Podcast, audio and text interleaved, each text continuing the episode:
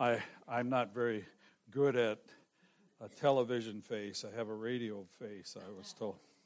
So uh, we're going to look at, we're going to tie up loose ends in God's Word today.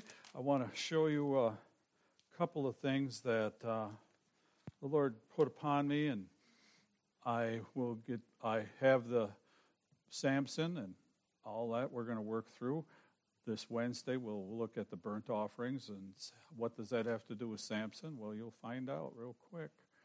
We'll do that, and we'll look at the burnt offerings, which his mother offered and his father together offered before he was born in confirmation of their faith. And uh, conception was what they were looking for. She hadn't had any children. And that takes me to the first part of the message.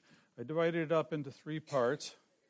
One's uh, about bears, and we'll probably get to that one last, I believe. The other part is uh, conception, and I learned something this week. I'm a man of uh, science, I guess, to a degree, and we're going to look at chromosomes for just a minute. This isn't a science class. This is this is just facts, and it, I think it'll help you. We talk about abortions, we talk about life, and the big issue you hear is is when does life begin? And the biggest argument you hear about this is my body, and it has to do with the injections too. And that's where it, it all came about. Just bear with me, I'll try to lead you through it. You know, people say the coronavirus injection for building up an immunity to coronavirus, a lot of people have an objection to it. Truthfully, I've had myself vaccinated, but if I know what if I knew they were going to push it like they're pushing it now, I would refuse it just on those grounds. Because we have a right to over what we have in our body. We got it before it was even much of an issue because we wanted to travel back and forth to Alaska quite a bit, and it's very difficult to travel without that injections. And in some other countries, it's difficult to travel without other injections. I had no objection to it myself personally because I used to line up in the military and get 17 or 23 shots at a time. So I says, what's another plug in my body? So, but it is a very personal thing between you and God that that and I have no problem with somebody who objects to it, and I have no problem with somebody who doesn't object to, to it. Uh, I would say pray, seek out, talk to your doctor, your personal physician, and then make results upon that, make your decision upon that. But some simple facts about the virus are uh, pretty apparent. But one of the arguments uh, about whether I should get the injection or not, or whether somebody should get the injection or not, is you have a right to do with your own body what you please. The government's intrusion on that right is very apparent.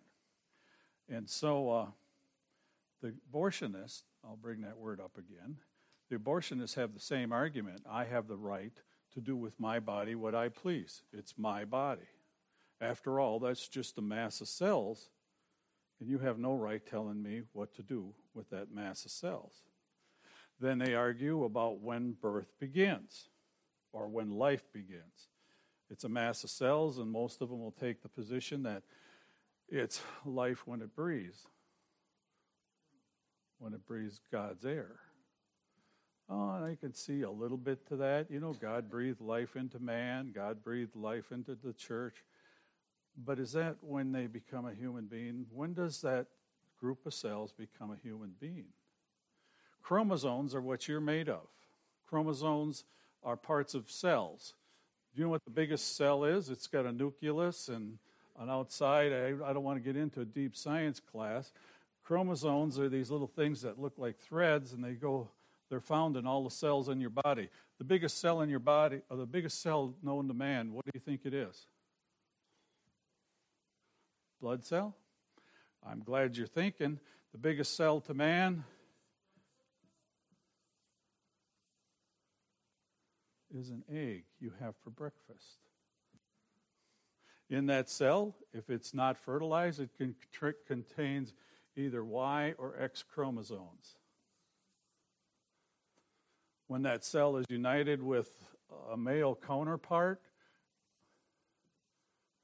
and I'm not sure which one it is. I'd have to look back in my books, but uh, it one one the two chromosomes unite and the X and Y chromosomes form. Every person has an X and Y chromosome. And it, what, it's what makes you a male or female. Now, that gets into the big gender issue, doesn't it? They like to say that uh, how sports how sports regulates whether you're a male or female. They used to go to the X and Y chromosomes in your body. But man's learned a way to uh, manipulate that and get around it with injections and steroids and stuff. They can actually alter some of this. And there are things called morphodites, which do have maybe an XYY or an XXX. But basically, as the rule of science goes, as the rule of God's law goes, everything has an X or a Y.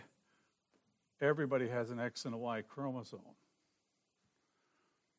And when conception takes place in the womb, all your, whether your hair is curly like Blondie's or whether it's handsome and good looking like I and Brother Russell's, uh, you, have, uh, you have genetics, chromosomes in your cells that regulate that, that tell if your offspring's going to be that way. And uh, the combination of all that goes down into making a human being. All those chromosomes are present when these two unite, right here. So an X and a Y unite. Okay, we have a man here. We have a woman here. I, I, I'm not quite sure which, which one indicates what. I'm suspicious. I think it's the man. Then there's the science, you know, this and all that good stuff. But we'll, when these two unite, a child is born. So you got these two unite, so you got X and Y over here, and you got X and Y over here, and they unite at conception, and all of a sudden you have another X and a Y. When is how many human beings are pictured here? Male, female, and I talked to a lady this morning. She was in church. She knows she's carrying a little boy. The X and Y's unite at conception, and there's another genetic human being formed at conception. It's not formed when it breathes, it's already there. Your color, your hair, your complexion, your stature, your height, your everything about you comes into play when those two unite at conception. There's three people on that board scientifically. Kind of neat. Kind of neat. And you fall into that when you start putting together all the arguments. The abortion people are just having a fit right now because we can use the same argument they can for when does life begin and so we can and I've known men that have tried to hire attorneys to defend their unborn child to keep it from being aborted. And they go, well, we can't determine when life begins. Life begins when X and Y chromosomes meet and form, I think it's, what is it, 88 chromosomes as a former human being? I'm looking at Brother McDonald just because he, handles numbers. Yeah, Mrs. Julie, how many chrom, do you know offhand? I think it's 88 or 86, something like that. Pardon?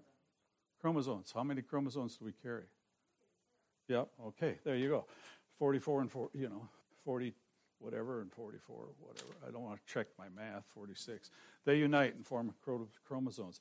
And sometimes there's little problems with that unite, and that's where we have birth defects or problems with uh, individuals. But that's all laid out, and at the instant these two unite, that's when life begins. There's three human beings there. It's kind of neat. That's one thing I learned this week. Another thing I learned this week was uh, uh, that I make mistakes. And yeah, Mrs. Ensley's shaking her head, yes. My wife says, don't apologize. But last week I lectured, uh, lectured you on colons and semicolons. Do you remember that? I do. I had a colonoscopy earlier that week and I gave myself another one later with that a colon. Let me go over that. And that was with the that was that was with the verses in Judges chapter 11, chapter 12. We look at Judges chapter 12, and that's when we're getting into the story of Samson. And we talk about vows. Remember, we touched on vows the last time we were together in the evening. And it came to pass at the end of two months that, the, that she returned to her father. We're talking about the story of Japheth and his victory in Judges chapter 11. Then there's one chapter between chapter uh, 11 and 13, that's chapter 12, and it talks about when Jehoshaphat dies. And then it goes into the birth of Samson and the Nazarite vow. Isn't that neat how those two come together now? My Bible opens up and I can see one on one side of the page and one on the other side of the page. And on one side of the page, chapter 13 talks about Samson, his birth, and his Nazarite vow.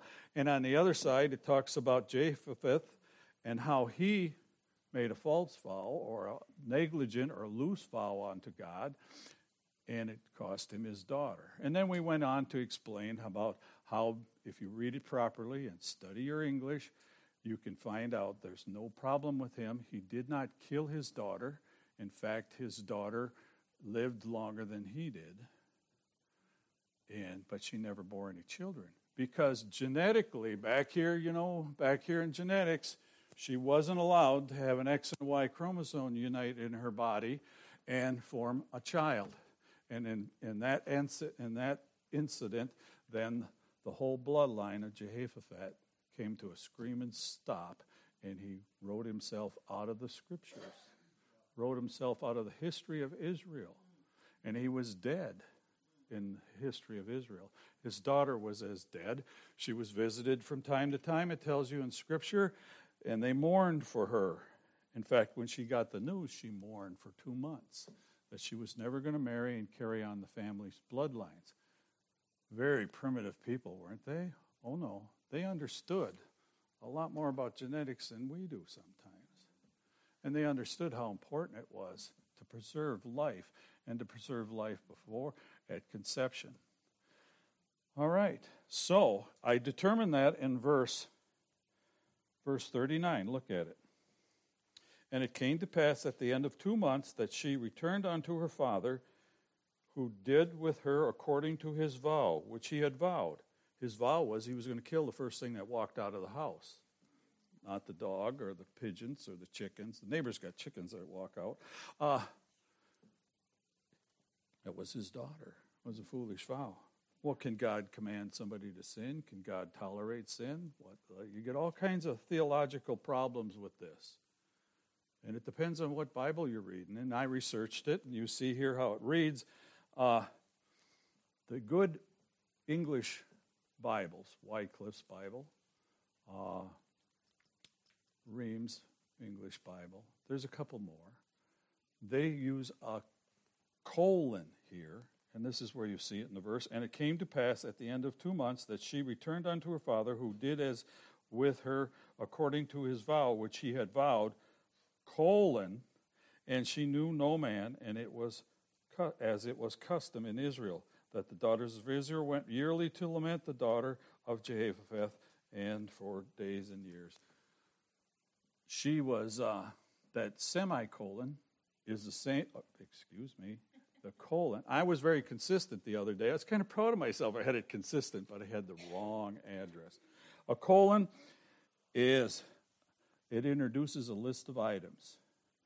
And uh, an example I've got written here, right out of an English book, is the, the book specializes in three subjects colon, art, architecture, and bears. Because we're going to bears next. I just want to see if you're listening. The part, the part we want to concentrate on is a secondary me- me- meaning of a colon, and that is it's uh, between two independent clauses. Those are sentences that can stand alone, and they're joined by a conjunction and or or but. If they're joined by a con- con- conjunction and or or but, that uh, makes them a compound sentence, or it makes them, if you take the and or or but out, you can put in that other tricky little thing called a semicolon. A colon is two dots. we have a colon there. It's two dots. Semicolon is a dot with a little comma. You can find them on your typewriter keys, your computer keys, and whatnot. The, this one, in the secondary use, which I just read you, brings emphasis and clarity to what came before it. It's two conjunctions. The boy ran the boy runs in the park, semicolon, he is very fast, describes how the boy run. That there tells you he did to uh, he fulfilled his vow and she knew no man. And after that it's period. He didn't kill her. She knew no man. And then it goes on and verifies itself. And the daughters they lamented. They went and visited her every year. That puts a lot of resolution to that particular theological problem. But you won't get that out of any other Bible unless it's one of the better translations into the English text that, uh, like the King James Bible.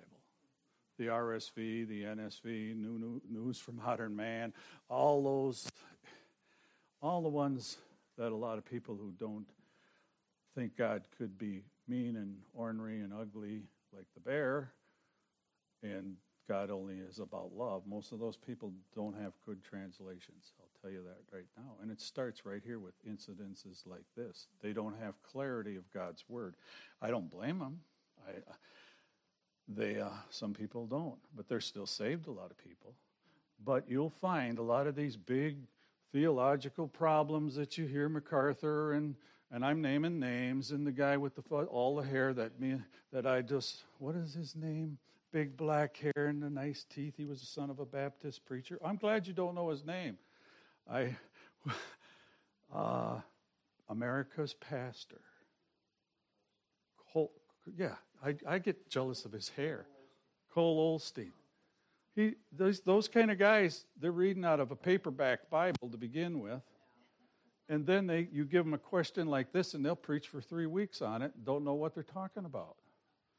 At least I, I have for trouble always articulating what I'm talking about, and I apologize for that mistake. But that was the clarity and the point of the message we had last time we were together on that. And I just wanted to kind of wrap that up and let you know.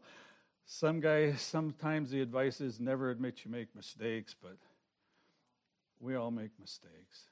My feet are as clay, just like yours. Uh, I enjoy uh, flattery. I enjoy somebody complimenting me just as much as you do.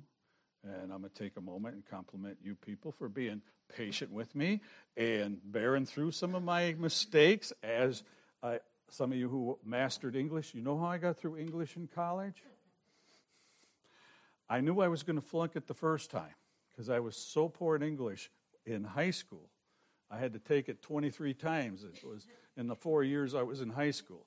And so when I get to college, I go, I'm going to get ahead of this mark. I'm going to take it in summer school.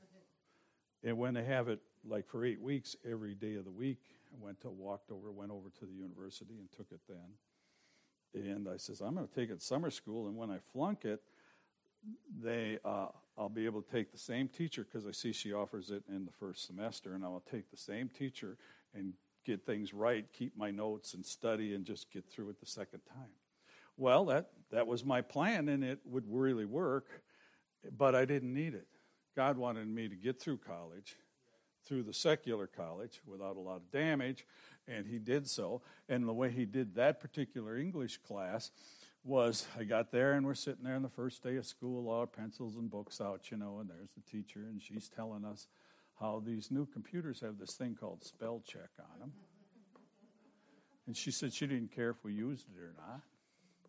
And then she says, you know, this is an eight week, and by the way, she says, this is only an eight week course, and I usually teach it, it's 10 to 12 weeks, but it's stretched out different days, but it's pretty intense, and we want to get you on and get you through this college, so we're going to skip some chunks of this. One of the chunks she skipped was spelling and vowels and they were going into the New English, so all, we, all they worked on really was sentence structure, which is what I needed to know my Bible. Now, I've already talked to Brother Jim, and I have a little thing in the back of my Bible. You can take a look at that and pass it around. This has helped me to understand. I got this on the back so somebody sees it, they might think it's worth something.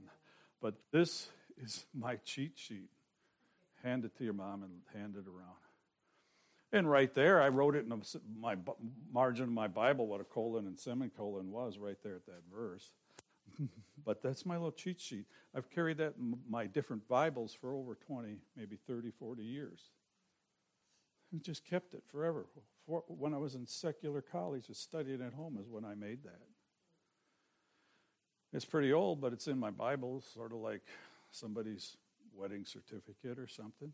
But I've used that to study God's Word. Now, when I said I checked with Brother Jim Stevens, I want to make use one. And there's all kinds of them on the internet, but they're, they're this big. So we're going to work on reducing it. And he said he'd laminate it. And I'm going to try to get you each one to have in your Bible so when you're up here teaching Sunday school class or struggling to understand something, you just whip that thing out and it'll help you. It's simple punctuation. And you'll find that the verses, I also have a Bible I got at Wycliffe Bible Institute. I also have a Bible that's the King James Bible with all out the addresses in it. It reads twice as fast. And it's divided up into paragraphs. And it really helps to get through it. When you're reading, they proved it, you know, subliminal messages and everything else. When you listen and you hear subliminal messages, you probably went through that in the 60s and the 70s. They put them on their messages, on their rock and roll and all this. Play the thing backwards, play your tape backwards, see what they say, and, and all that. Subliminal messages are when your conscience doesn't register what you're actually seeing or hearing. And when you're reading your Bible with all those addresses in there, and I'm not against those addresses, Lord help us, we, it's really a blessing to have them to find them. But if you want to read your Bible and get more out of it, have a copy without those addresses. It reads much smoother. You don't get this every time like John 3:16 you don't get the message John 3:16 you just get the message for God so loved the world he gave his only begotten son. Whosoever believeth in him should not perish but have everlasting life. That's not John 3:16 is it? Okay and then he came into the world not to condemn the world but the world through him might be saved or whatever.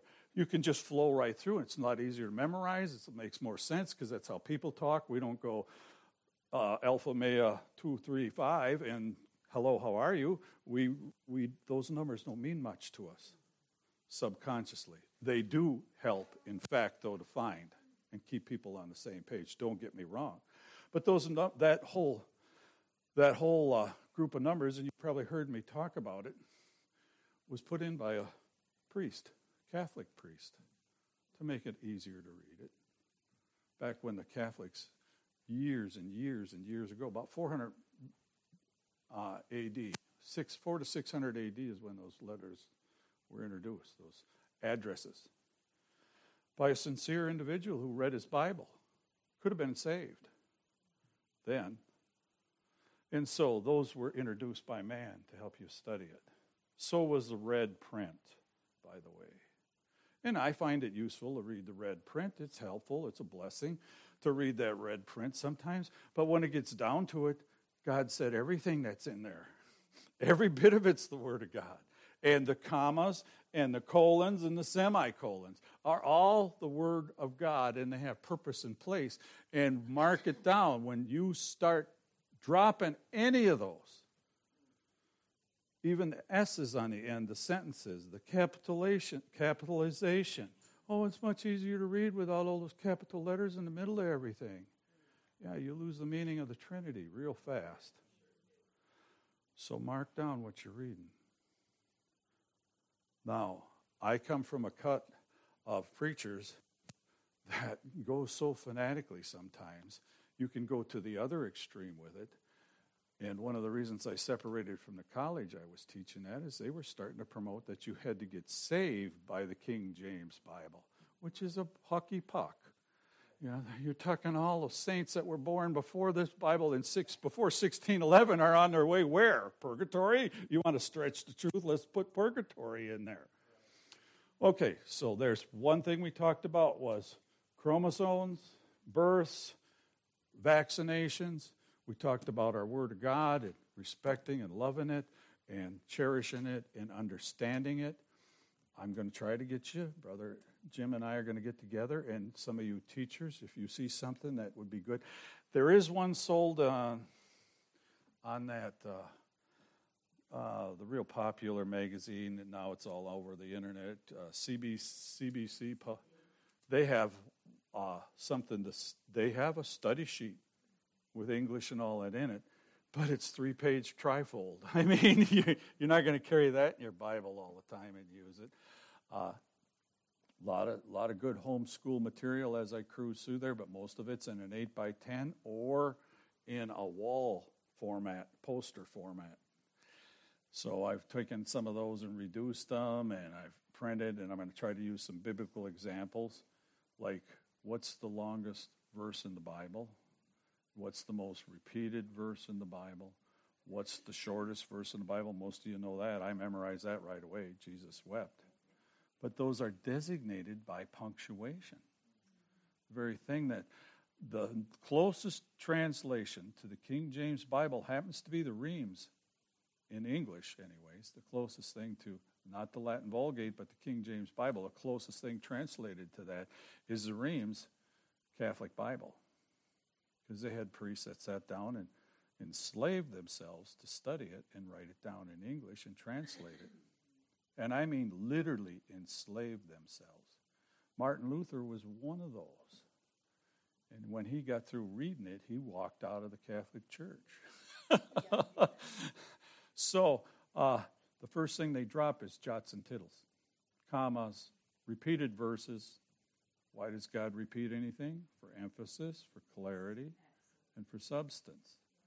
And if I work real hard, I can get them all to make C's, but uh, I'm not preaching that tonight.